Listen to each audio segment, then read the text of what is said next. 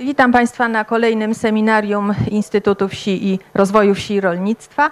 I dzisiaj mamy przyjemność gościć panią doktor Ilonę Matysiak, która chyba rok temu obroniła na ulicy Garowej w Instytucie Socjologii doktorat pisany pod kierunkiem pani profesor Siemieńskiej-Żochowskiej, poświęcony właśnie problematyce kapitału społecznego, tak jak tutaj mamy, sołtysów i sołtysek. I dzisiaj te fragmenty dla nas może najbardziej interesujące pani zechce nam zaprezentować. Bardzo proszę. Bardzo dziękuję. Dzień dobry Państwu. Jeszcze raz bardzo dziękuję za zaproszenie, że mogłam się tutaj pojawić i wcześniej jako uczestniczka starałam się tutaj bywać na seminariach, no i jest mi tym bardziej miło, że tym razem mogę wystąpić też jak gdyby w trochę innej roli i znaleźć się tutaj po drugiej stronie. No i tak jak pani profesor powiedziała, chciałabym dzisiaj Państwu przedstawić swoją propozycję ujęcia kapitału społecznego sołtysów i sołtysek.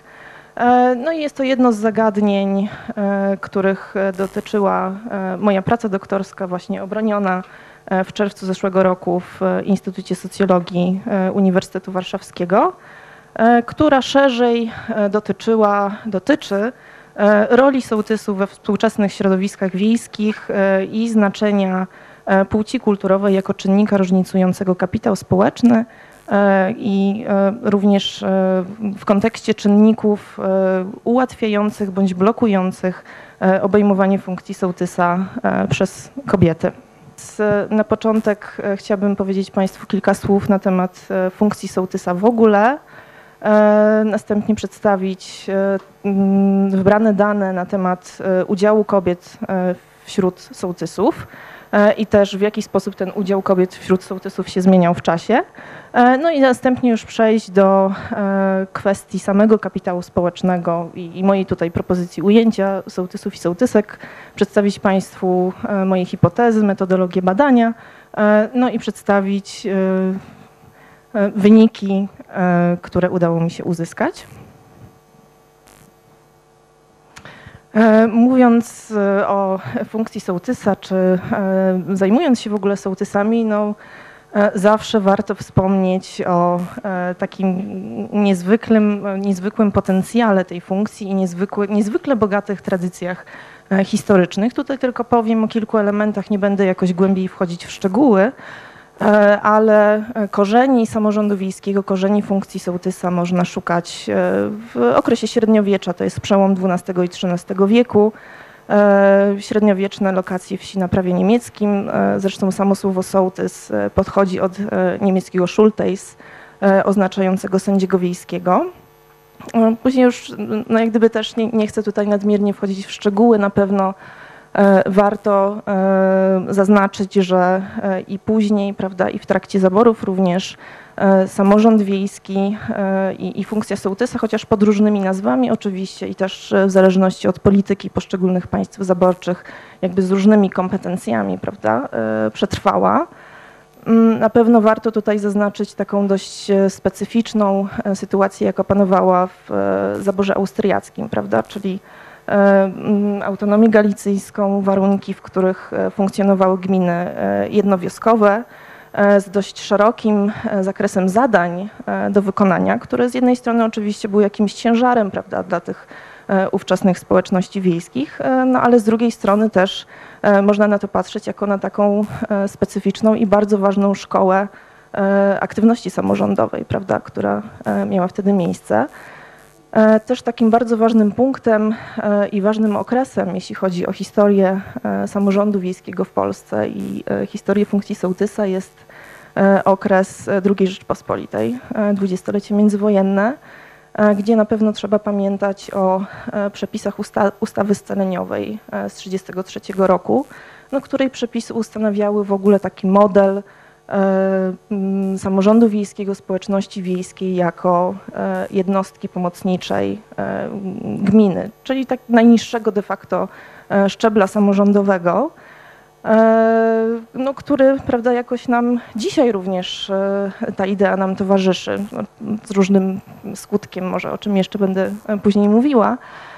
Ale to chciałabym bardzo podkreślić, że okres dwudziestolecia międzywojennego to jest ten okres, w którym samorząd wiejski i funkcja sołtysa jako takiego organu wykonawczego była bardzo ważna i naprawdę tutaj kładziono bardzo duży nacisk, żeby to działało i żeby rzeczywiście samorząd wiejski był takim faktycznym przedłużeniem, prawda, takim dłuższym ramieniem samorządu lokalnego. No chociażby może o tym świadczyć fakt, że ówczesne gromady, prawda, bo to były gromady, mogły posiadać swoje mienie, mogły dysponować tym mieniem, mogły czerpać dochody z mienia, które potem przeznaczały na zaspokojenie swoich potrzeb czy zaspokojenie potrzeb mieszkańców. Na przykład mogły to być środki pochodzące z opłat rzeźni gromadzkich czy łaźni gromadzkich. To jest moim zdaniem bardzo ciekawe i bardzo ważne. No w okresie PRL-u oczywiście tutaj drastycznie zmieniły się uwarunkowania polityczne i instytucjonalne. Już no, z wiadomych powodów społeczności wiejskiej, samorząd wiejski no, nie mógł oczywiście być tak silny, prawda, jak przed wojną. Natomiast no, należy też podkreślić to, że funkcja sołtysa wtedy niewątpliwie zachowała ciągłość istnienia. No i sołtysi wykonywali cały szereg zadań przeróżnych, takich samorządowych, jak organizowanie zebrań wiejskich chociażby, czy takich administracyjnych związanych ze zbieraniem podatków, prawda, czy ze sprawami meldunkowymi. No i przede wszystkim cały szereg zadań takich organizacyjno-społecznych, gdzie przede wszystkim trzeba byłoby wspomnieć o czynach społecznych, na które dzisiaj być może różnie się patrzy i różnie się je ocenia, ale to po prostu w ramach czynów społecznych powstała przecież bardzo duża ilość no, elementów infrastruktury i drogowej, prawda, i budynków przeróżnych komunalnych, bibliotek, świetlic, remis, szkół. No i to były po prostu autentyczne działania, autentyczny wkład pracy rąk własnych mieszkańców wsi i tutaj sołtysi byli bardzo mocno widoczni i bardzo ważni. Na dzisiaj stan jest taki, to są dane na koniec roku 2011, dane Głównego Urzędu Statystycznego. Mamy w tej chwili nieco ponad 40 000 sołectw jako jednostek pomocniczych gmin. W dzisiejszych warunkach ramy funkcjonowania samorządu wiejskiego też i funkcji sołtysa zatem wyznaczają w takim ogólnym zakresie przepisy przede wszystkim ustawy o samorządzie gminnym w ogólnym zakresie. I też niedawnej ustawy o Funduszu Sołeckim z 2009 roku. No i już w takim szczegółowym wymiarze, w teoretycznym założeniu powinny to robić akty prawa miejscowego, czyli to prawo samorządowe. Tutaj przede wszystkim chodzi o statuty sołectw i gmin. Najbardziej ogólnie można powiedzieć, że sołtys w takich formalnych tutaj kategoriach, że sołtys jest organem wykonawczym sołectwa jako jednostki pomocniczej gminy. Tutaj w tym kontekście organem takim uchwałodawczym jest zebranie wiejskie, a takim doradczo wspierającym Rada Sołecka. Natomiast, tak jak mówiłam wcześniej, przepisy ustawy o samorządzie gminnym nie mówią wyraźnie, kim powinien być sołtys, co powinien dokładnie robić, jakie konkretnie powinny być obowiązki sołtysa i czym powinien się zajmować. To teoretycznie tutaj ustawodawca, twórcy reformy samorządowej pozostawili to do decyzji władz samorządów gminnych, prawda, żeby oni sobie dopasowali, prawda, jakie zadania chcą przekazywać sołectwom, no tak, żeby to było dostosowane po prostu do lokalnych uwarunkowań. Natomiast tutaj niestety to dość mocno szwankuje. Statuty sołectw są bardzo często ogólne albo no w ogóle dość kiepsko sformułowane i w związku z tym nieważne.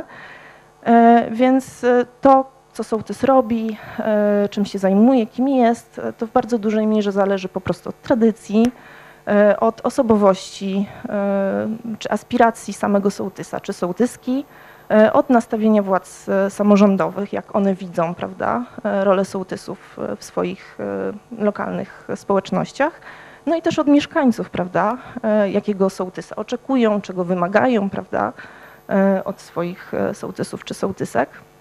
No i tutaj można było pokazać całe spektrum różnych ról, które przyjmują dzisiaj sołtysi, począwszy od takich sołtysów inkasentów, można było powiedzieć, którzy się ograniczają, prawda, do zbierania lokalnych podatków i wręczania nakazów podatkowych, do tutaj już na drugim końcu tego spektrum takich autentycznych liderów, liderek lokalnych z krwi i kości, którzy mają swoje wizje rozwoju miejscowości, którzy autentycznie mobilizują mieszkańców do wspólnego działania i do realizowania wspólnych inicjatyw.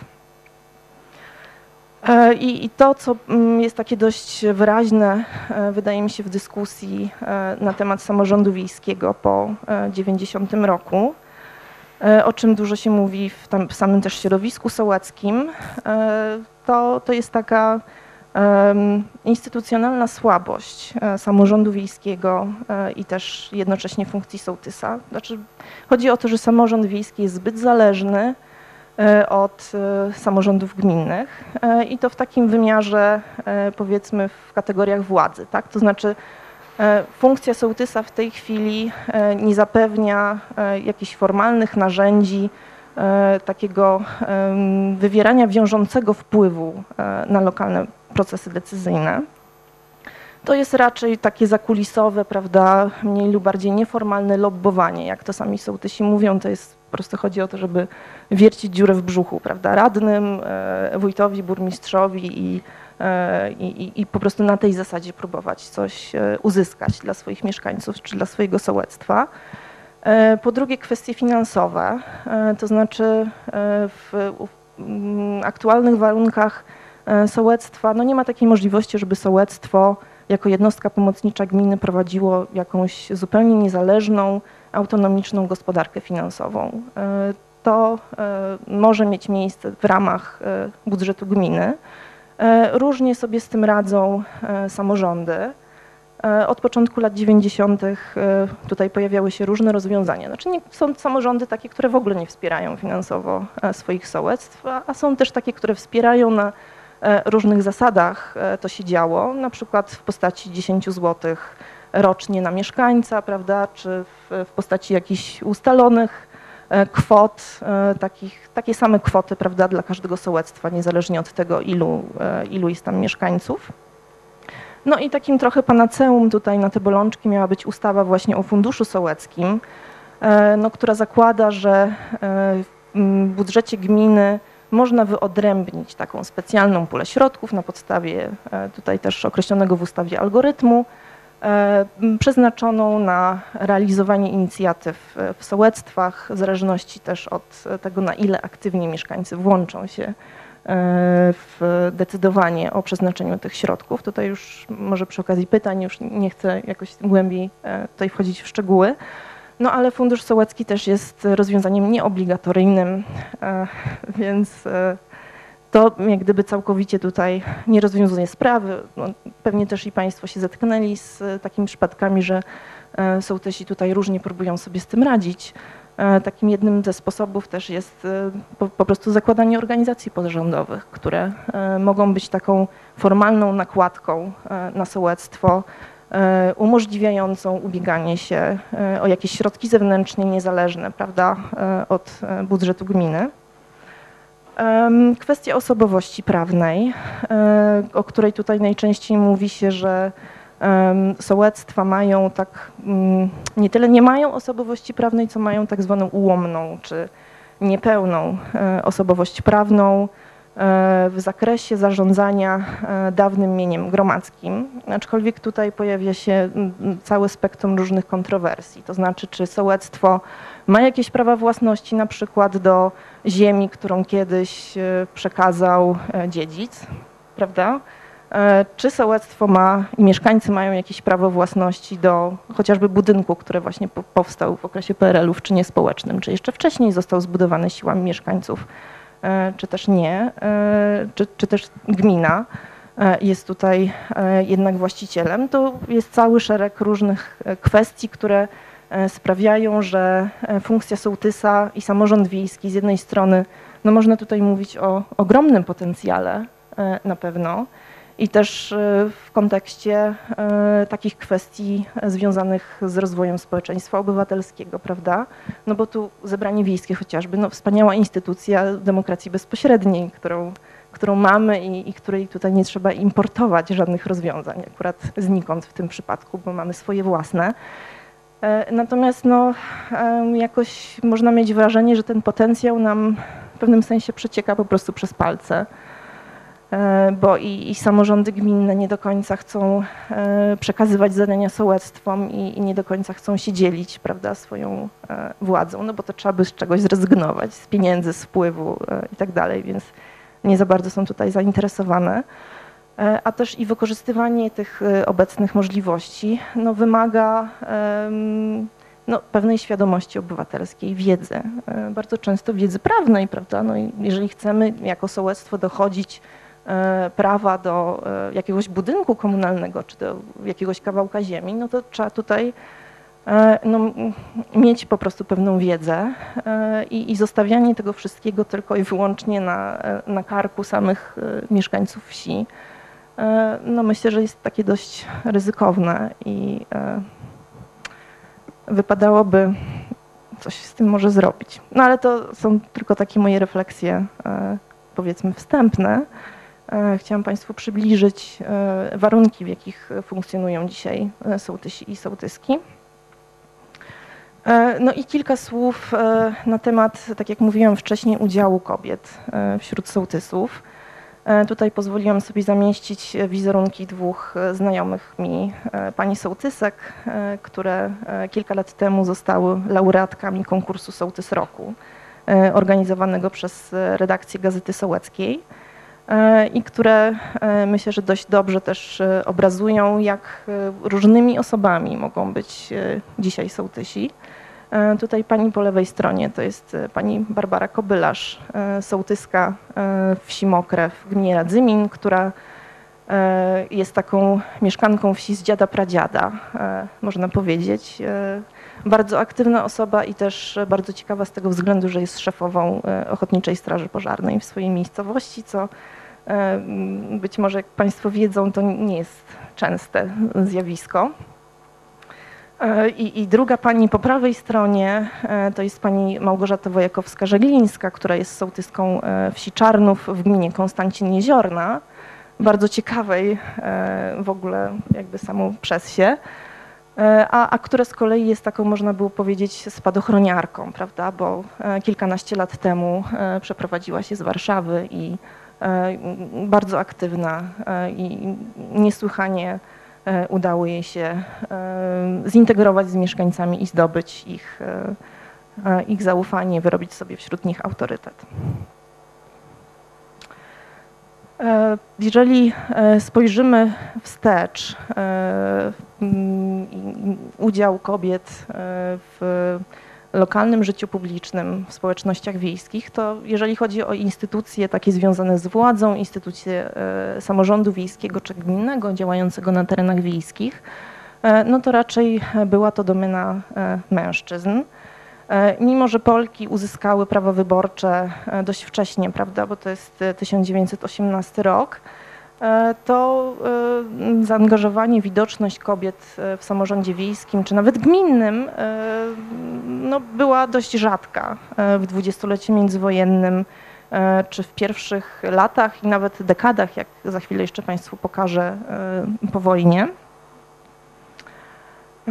Tutaj w kwestii ilustracji fragmenty pamiętnika jednej z kobiet wiejskich, to jest wieś, jedna z wsi podkarpackich, która została wybrana sołtyską na początku lat 50. No i dość, znaczy stanowiła ewidentnie takie lokalne kuriozum po prostu, przynajmniej w tym regionie. no bo pisze tak, że w 1951 roku na zebraniu wiejskim zostałam większością głosów wybrana sołtysem. W sąsiednich wioskach wszędzie się z naszych ludzi śmiali, bo gdzież to sołtys w spódnicy, ale ja sobie nic z tego nie robiłam. Potem na różnych zebraniach często musiałam wstawać, bo zebrani chcieli wiedzieć, jaki to ten, a raczej ta sołtys. No i też już może drugiego cytatu nie będę odczytywać, ale ewidentnie wskazuje na to, że jej postać po prostu była dość niezwykła i też spotykała się, powiedzmy, z różnymi reakcjami w społeczności lokalnej, natomiast dalej, jak pisze, świetnie sobie z tym radziła i była też mocno wspierana przez męża w swoich działaniach. Trochę się to zmieniło. Jak spojrzymy na dostępne dane, to są dane GUS-u.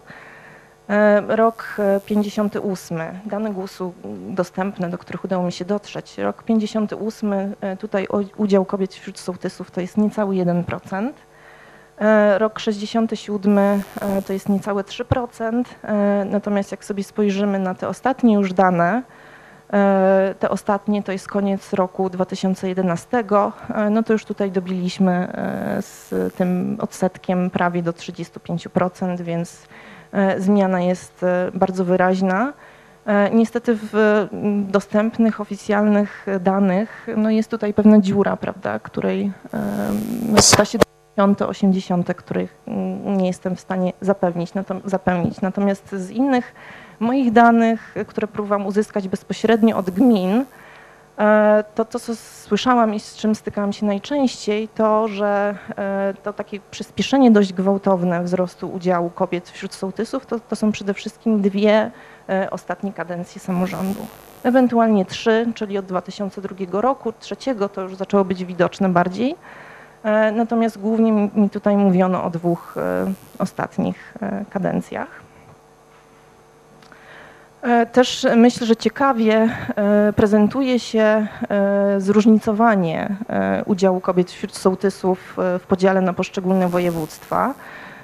Tutaj zamieściłam dane, to też są dane GUS-u dla roku 2009 i 2011.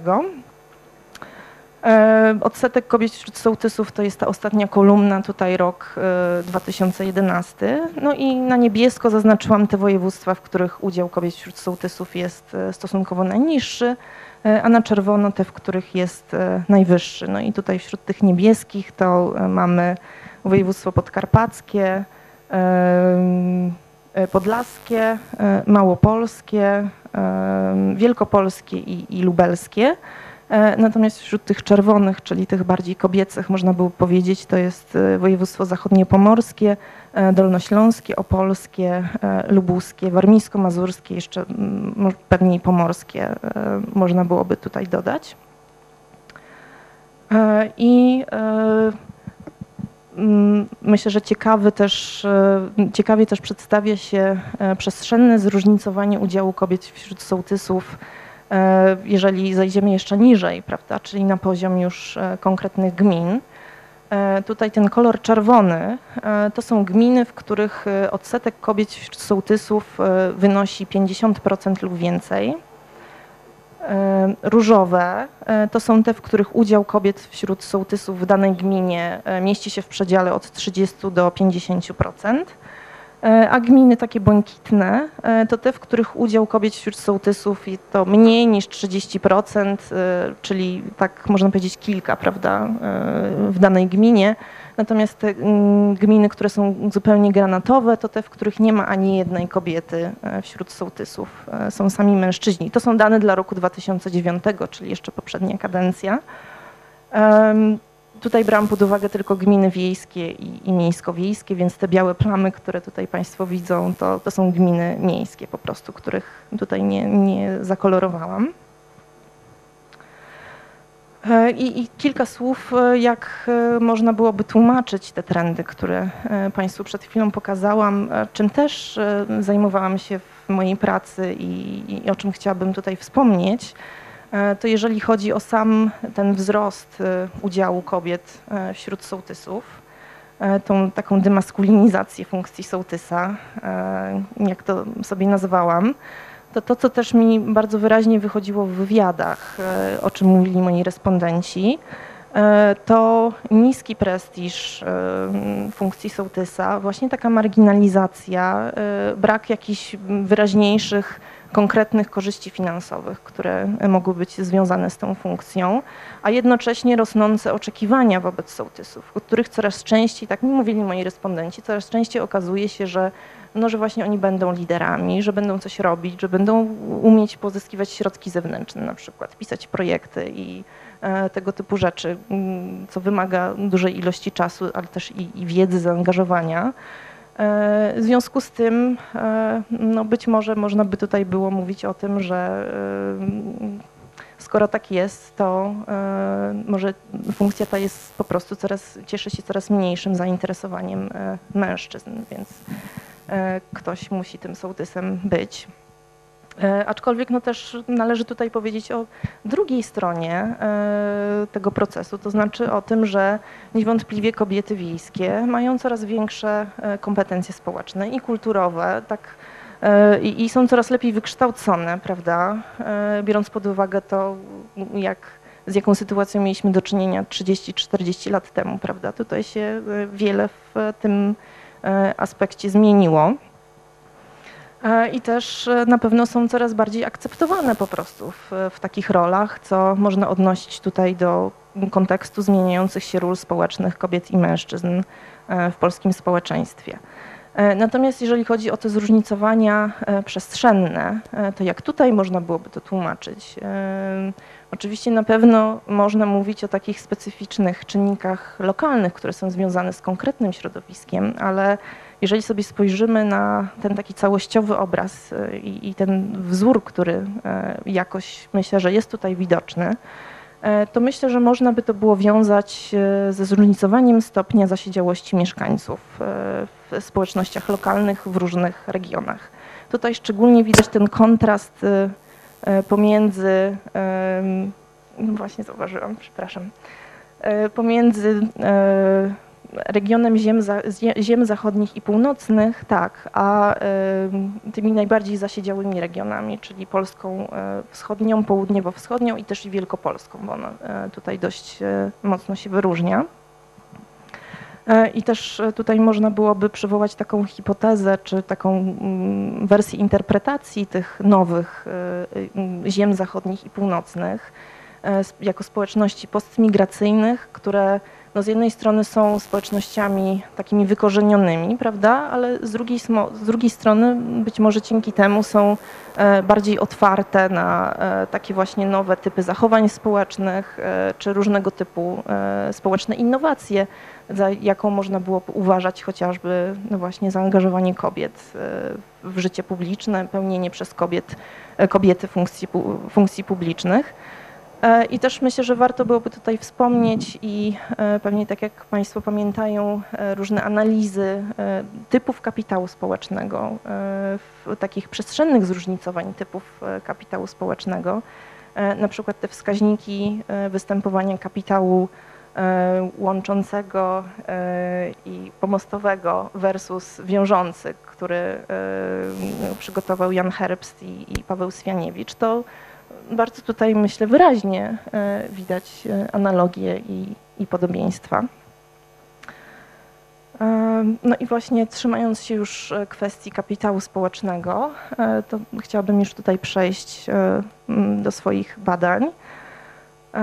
I muszę zacząć od tego, że no oczywiście jestem tutaj całkowicie świadoma słabości i różnych niebezpieczeństw, które wiążą się ze stosowaniem tej teorii i też no, bardzo często uzasadnionej krytyki stosowania koncepcji kapitału społecznego, szczególnie tak bezrefleksyjnie, takiego bezrefleksyjnego przykładania koncepcji kapitału społecznego do polskich środowisk wiejskich. Ale wydaje mi się, że tutaj przy zachowaniu ostrożności no, ma ta koncepcja pewne ciekawe elementy, które można wykorzystać i zastosować. Przede wszystkim mam tutaj na myśli znaczenie tradycji historycznych i też takich lokalnych tradycji historycznych, co też dobrze koresponduje z dla mnie bardzo inspirującą koncepcją podłoża historycznego, którą rozwijał Kazimierz Dobrowolski. I też drugi element, który wydawał mi się tutaj ważny, to powiązanie pomiędzy zachowaniami jednostek, tym, co się dzieje na poziomie jednostki, a zjawiskami na poziomie zbiorowości. I tutaj przede wszystkim mam na myśli te powiązania czy relacje pomiędzy dwoma wymiarami kapitału społecznego, dwa wymiary kapitału społecznego, czy dwie twarze kapitału społecznego, który z jednej strony może być interpretowany jako zasób w dyspozycji jednostek, a z drugiej strony jednocześnie jako dobro publiczne, które funkcjonuje na poziomie grup bądź społeczności.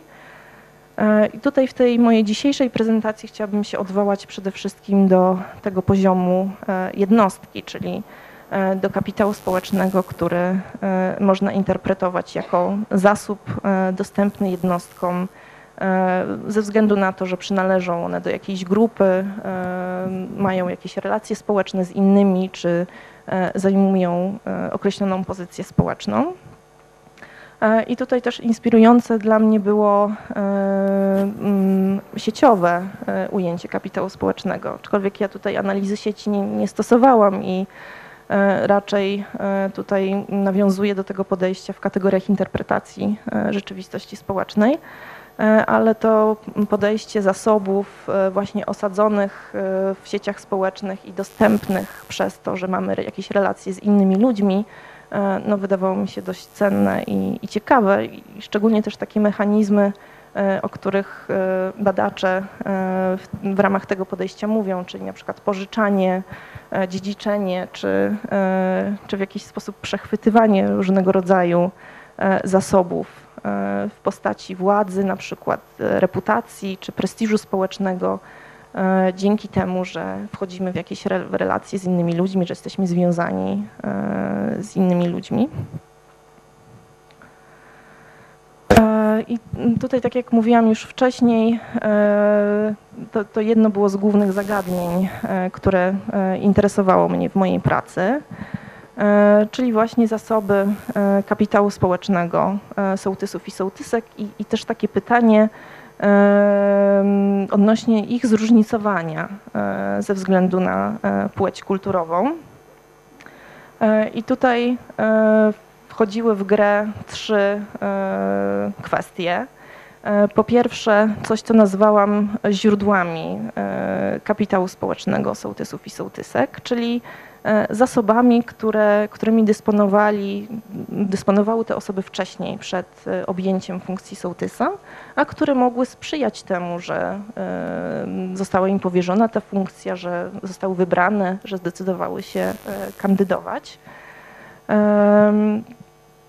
I tutaj odnosząc się do literatury założyłam, że też i wcześniejszych badań założyłam, że kobiety prawdopodobnie będą budowały swoje zasoby kapitału społecznego w ramach takich sieci, które można określić jako słabsze, mniej prestiżowe czy mniej bezpośrednio związane z władzą niż sieci, w których uczestniczą mężczyźni. I też, że w związku z tym w doświadczeniach sołtysek, w doświadczeniach kobiet większe znaczenie będą miały takie mechanizmy związane właśnie z dziedziczeniem funkcji czy z pożyczaniem kapitału społecznego od innych osób, na przykład na zasadzie takiego namaszczenia, prawda, że lokalny autorytet kogoś namaści jako właśnie świetną w przyszłości sołtyskę czy sołtysa, bo i takie mi się historie zdarzały w moich wywiadach. W drugiej kolejności byłam ciekawa, jak wygląda struktura sieci współpracy, w których funkcjonują sołtysi i sołtyski, w jakie sieci się angażują, z kim współpracują. I po trzecie też, co robią z tymi swoimi zasobami, co się z nimi dzieje, czy już będąc sołtysami jakoś je rozszerzają, jakoś je wzmacniają, czy na przykład obejmują kolejne funkcje publiczne, czy wchodzą w jakieś jeszcze kolejne sieci współpracy. To była taka trzecia kwestia, którą tutaj się interesowałam i Też na podstawie literatury założyłam, że sołtysi będą tutaj skuteczniejsi w tym, powiedzmy, wzmacnianiu swoich zasobów niż kobiety. Badanie też nie jest jedyne, które, przepraszam bardzo, nie jest jedyne, które prowadziłam w ramach mojej pracy, ale tutaj do tego się będę odwoływać. To jest badanie jakościowe, którym chciałam dotrzeć do doświadczeń sołtysów i sołtysek w wybranych kontekstach lokalnych. No i te badania przeprowadziłam w 10 celowo wybranych gminach. Były to po 2 gminy w 5 województwach położonych w różnych regionach historycznych, które były dobrane w takie pary na zasadzie gmina sfeminizowana, czyli taka, w której jest wyraźnie udział kobiet wśród sołtysów i radnych, i versus gmina zmaskulinizowana, czyli taka, w której tych kobiet albo nie ma, znaczy nie no były, w których kobiet jest mało wśród sołtysów i radnych. No co też wynikało po prostu z ogólnych celów mojej pracy, takie, a nie inne kryteria doboru, o których może w tej chwili nie będę szerzej opowiadać, jeszcze być może będzie na to czas później. No i podstawowa metoda, którą się posługiwałam, to były indywidualne wywiady pogłębione, których przeprowadziłam 51 z sołtysami i sołtyskami i 57 z innymi aktorami lokalnymi, wśród których znaleźli się przedstawiciele władz lokalnych, lokalnych instytucji, organizacji i też takie nieformalne, tacy nieformalni liderzy, osoby pokazane jako nienależące nigdzie, ale zaangażowane. Tutaj głównie będę się odwoływać bezpośrednio do tych 51 wywiadów z sołtysami i sołtyskami. I jeszcze lista też, żeby mieli Państwo obraz, które dokładnie były to gminy i jak one są położone też w kontekście tych zróżnicowań udziału kobiet wśród sołtysów, o którym mówiłam wcześniej, który wcześniej pokazywałam. Te gminy czerwone tutaj na liście to są gminy sfeminizowane, niebieskie to są gminy zmaskulinizowane i tutaj niestety kropek nie mogłam powtórzyć w tym samym kolorze, bo mi się to wszystko pozlewało, więc sfeminizowane to są kropki żółte, a zmaskulinizowane to są kropki czarne.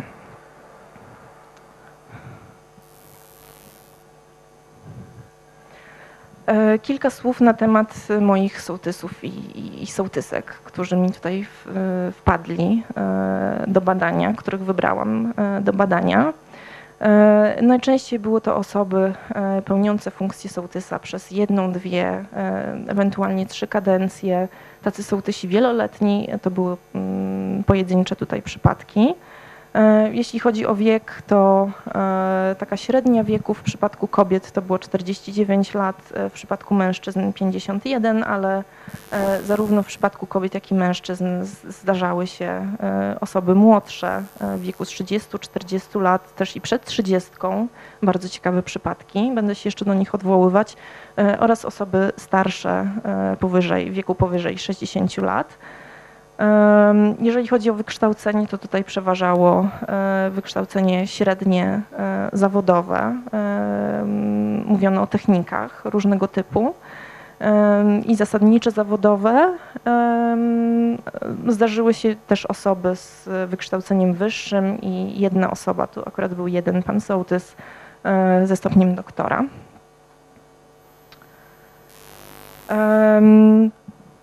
Co moi badani robili, znaczy jeżeli chodzi o ich sytuację na rynku pracy, jak wyglądał tutaj ich status w momencie badania, to taka najczęściej występująca sytuacja to była to, co nazwałam ogólnie emeryturą, chociaż to też i były i świadczenia emerytalne, czy po prostu przejście na wcześniejszą emeryturę. Tutaj były różne sytuacje. Czy bycie na rencie jakiejś zdrowotnej najczęściej.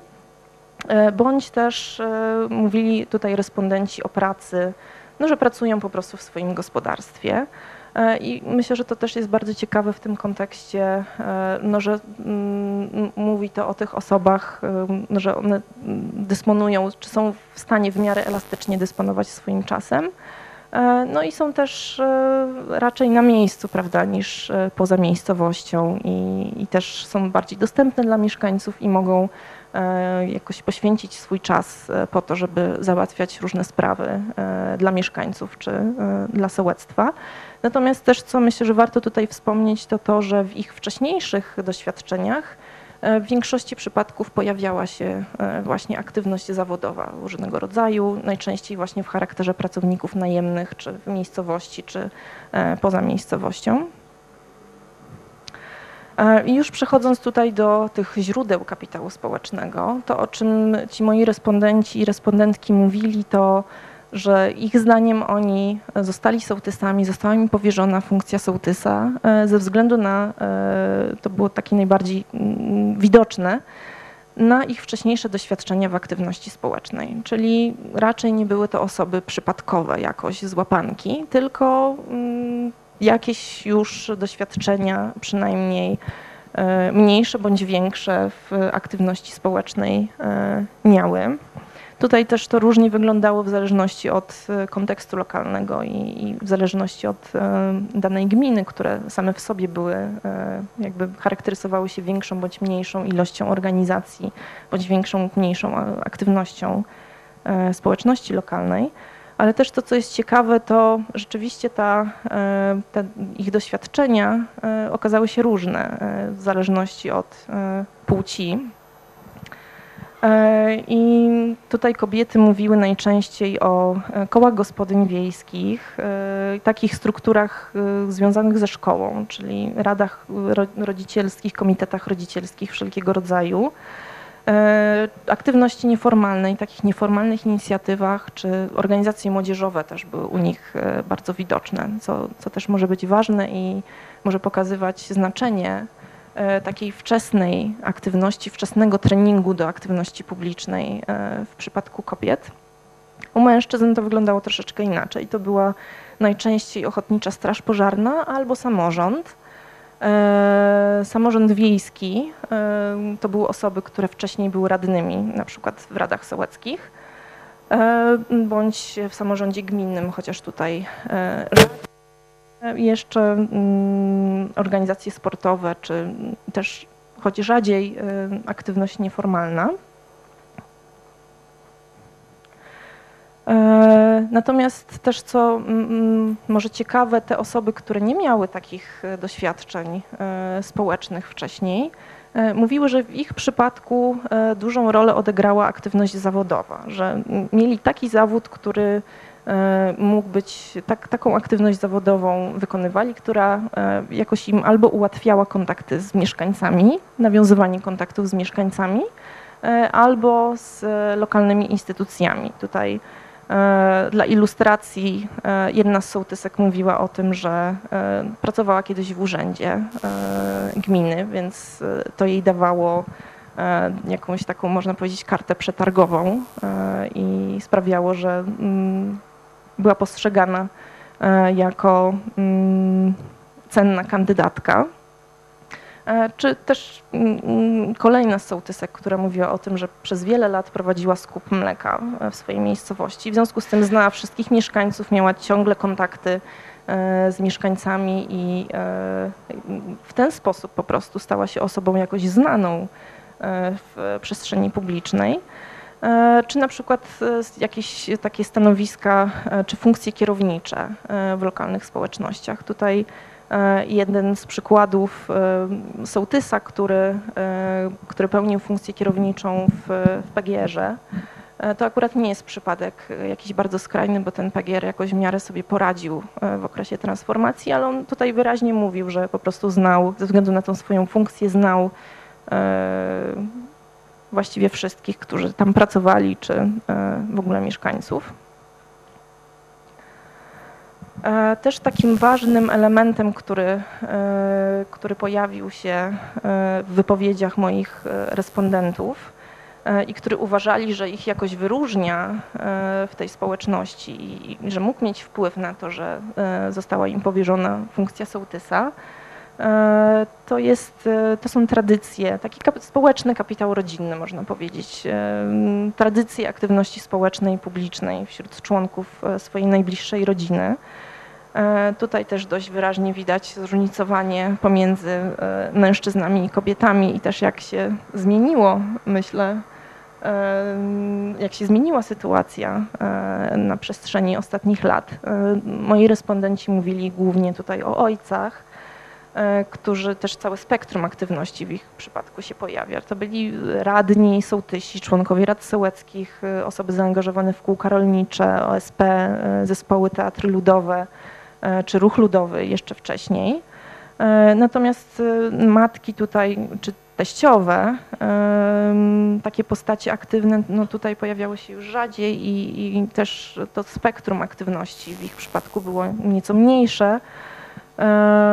Najczęściej pojawiały się tutaj koła gospodyń wiejskich, też w pojedynczych przypadkach radne, aktywne bibliotekarki na przykład, czy sołtyski też w kilku przypadkach. I też co wydaje mi się ważne tutaj, to zwłaszcza ci młodzi sołtysi, których mówiłam, że to takie osoby w wieku około 30 lat czy jeszcze przed 30, one bardzo często mówiły o tym, że zostały wybrane, ponieważ ich rodzice cieszą się, są aktywni też, ale cieszą się jakby poważaniem i jakimś autorytetem społeczności lokalnej, czyli w jakimś sensie tutaj ten kapitał społeczny rodziców na nich spłynął, można powiedzieć, i jakoś ułatwił być może ich wybór. Czyli być może można by tutaj mówić o pewnej kumulacji kapitału społecznego w pewnych rodzinach, czy też można tutaj w przypadku przede wszystkim kobiet mówić też o działaniu takiego mechanizmu jak bezpośrednie dziedziczenie funkcji sołtysa. Tutaj tak się zdarzyło, że głównie kobiety o tym opowiadały. Były to zazwyczaj kobiety młode, właśnie około 30 lat, czy jeszcze przed 30, kiedy obejmowały funkcję sołtysa. I one często nie miały wcześniejszych doświadczeń w aktywności społecznej.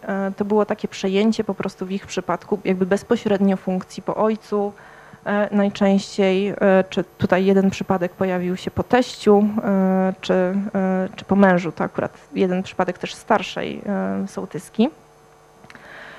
I też tutaj chciałam tylko słowo powiedzieć o tej sołtysce 25-letniej, jednej tutaj z moich badanych z gminy Wyszogród. Ona opowiadała bardzo ciekawą historię o tym, że została wybrana sołtyską. Jej ojciec był wcześniej pod sołtysem tak zwanym przez wiele lat. I w momencie, kiedy została wybrana, jako taka osoba też młoda i niedoświadczona, opowiadała, że przez pierwsze pół roku pełnienia swojej funkcji i ojciec był takim dosłownie mentorem, który z nią chodził do urzędów, prawda, mówił jej, z kim powinna rozmawiać w danym miejscu. Był osobą bardzo szanowaną i poważaną w tej społeczności, lubianą też, więc jakby jej otwierał tutaj w jakimś sensie dosłownie drogę do swoich kontaktów społecznych. Aczkolwiek te zasoby rodzinne, można powiedzieć, ten rodzinny kapitał społeczny, no niewątpliwie jest ważny w przypadku osób, które pochodzą z danej społeczności, bo to mnie trochę zaskoczyło, szczerze mówiąc, bo okazało się, że nie wszyscy, znaczy, że to nie jest przypadek wszystkich sołtysów, znaczy, że można byłoby przypuszczać, że to właśnie raczej takie osoby mocno osadzone, pochodzące z miejscowości zostają sołtysami. Natomiast to jest przypadek połowy, prawda, mniej więcej.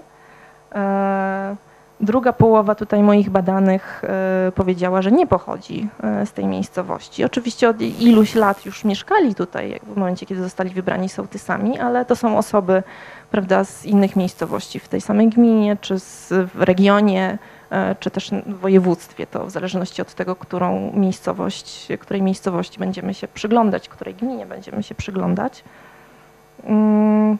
I też tutaj jeszcze na chwilę odwołam się do swoich badań ilościowych, bo tu być może te proporcje wyszły mi równe z tego względu, że gminy dobierałam w taki, a nie inny sposób, prawda, że były gminy sfeminizowane i zmaskulinizowane. Natomiast badania ilościowe, które prowadziłam na takich wybranych już grupach sołtysów i sołtysek, tutaj wyraźnie mi wychodziło to, że takie bycie sołtysem spoza środowiska częściej, znacznie częściej dotyczy kobiet niż mężczyzn. I tutaj pojawiały się takie historie, że owszem, to może być bycie jakby z zewnątrz, no może być jakimś minusem, prawda, bo nie ma tego rodzinnego kapitału społecznego tak widocznego, czy nie ma poparcia, nie wiem, znajomych, sąsiadów i tak dalej. Ale z drugiej strony w przypadku szczególnie takich skonfliktowanych społeczności, skonfliktowanych sołectw, gdzie są różne frakcje, które się wzajemnie kłócą i dla których wybory sołtysa są taką wojną po prostu niemalże, taka osoba jest bardzo dobra, bo jest neutralna i nie jest związana z żadną z tych skłóconych grup. Też być może łatwiej nią jakoś manipulować, ale bo i takie historie mi się zdarzały. Natomiast tylko chciałam pokazać tą tutaj niejednoznaczność kapitału pochodzenia. Przechodząc do kwestii, w jakie sieci są aktualnie zaangażowani sołtysi i sołtyski, z kim współpracują, tutaj pytałam o to, czy należą do jakichś formalnych struktur w tej chwili, czy i jakie to są struktury. I tutaj dość można też mówić o pewnych różnicach w przypadku kobiet i mężczyzn, myślę. No widać te nieszczęsne koła gospodyń wiejskich i ochotnicze straże pożarne, jak zwykle zresztą, ale też pojawiły się pewne różnice, tutaj oczywiście nie w sensie statystycznym, ale w przypadku kobiet było bardziej widoczne zaangażowanie w takie nowe, powiedzmy, organizacje wiejskie, jak Stowarzyszenia na Rzecz Rozwoju Wsi na przykład, czy prowadzące małe szkoły, a w przypadku mężczyzn to jednak były bardziej widoczne te organizacje tradycyjne. W kwestii tego, z kim współpracują, z kim działają, do kogo się zwracają sołtysi i sołtyski w momencie, kiedy chcą realizować jakieś przedsięwzięcia w swoich sołectwach. Tutaj no najczęściej padały oczywiście władze lokalne. Oczywiście wynika to ze specyfiki po prostu samorządu wiejskiego, ze specyfiki funkcji sołtysa, tak jak ona działa, jak funkcjonuje. Zadziwiająco często, i co też myślę ważne, mówili tutaj respondenci o radach sołeckich, o których często się zapomina i jakoś tak się je pomija, a dla samych sołtysów może nawet jeśli mieszkańcy ich nie widzą, to są one ważne po prostu.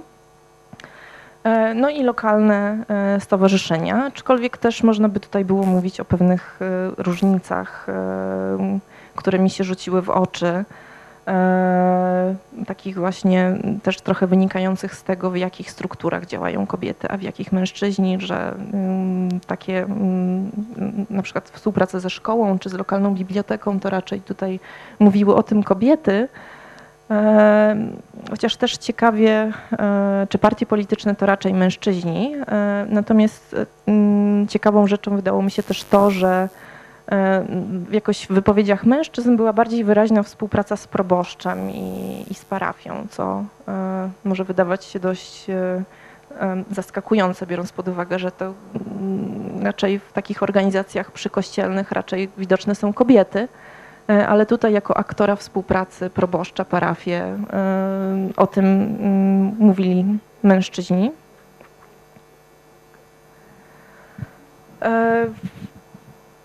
Oczywiście kwestia mobilizacji różnych grup mieszkańców do podejmowania jakichś wspólnych działań. Tutaj dość ważną rzeczą, o której mówili respondenci, jest to, że no oczywiście bardzo ułatwia taką mobilizację przynależność do jakiejś organizacji, a szczególnie pełnienie jakiejś funkcji w niej. To tutaj Dość charakterystyczna jest wypowiedź jednego z sołtysów, który jest szefem Ochotniczej Straży Pożarnej, no i w związku z tym taką jego podstawową grupą mobilizacji, którą może się posłużyć w swoich działaniach, no to są ci jego strażacy. I też takim ciekawym zjawiskiem, które mi się rzuciło w oczy, to że szczególnie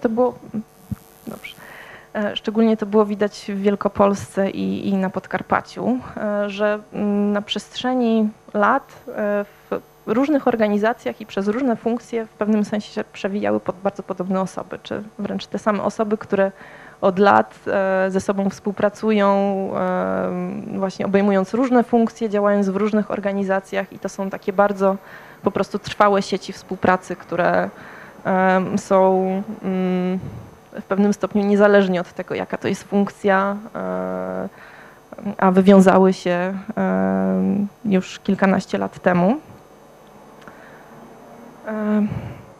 Dobrze, to będę już w takim razie zmierzać do końca. Jeżeli chodzi o to rozszerzanie zasobów kapitału społecznego, czyli to, czy sołtysi, sołtyski obejmują kolejne funkcje, czy wchodzą w jakieś nowe sieci współpracy, to tutaj właściwie chyba połowa, tak, mówiła o tym, że tak w ich przypadku jest. Najczęściej było to obejmowanie funkcji radnego, czy zaangażowanie w organizacje, zarówno nowe organizacje, jak i organizacje tradycyjne.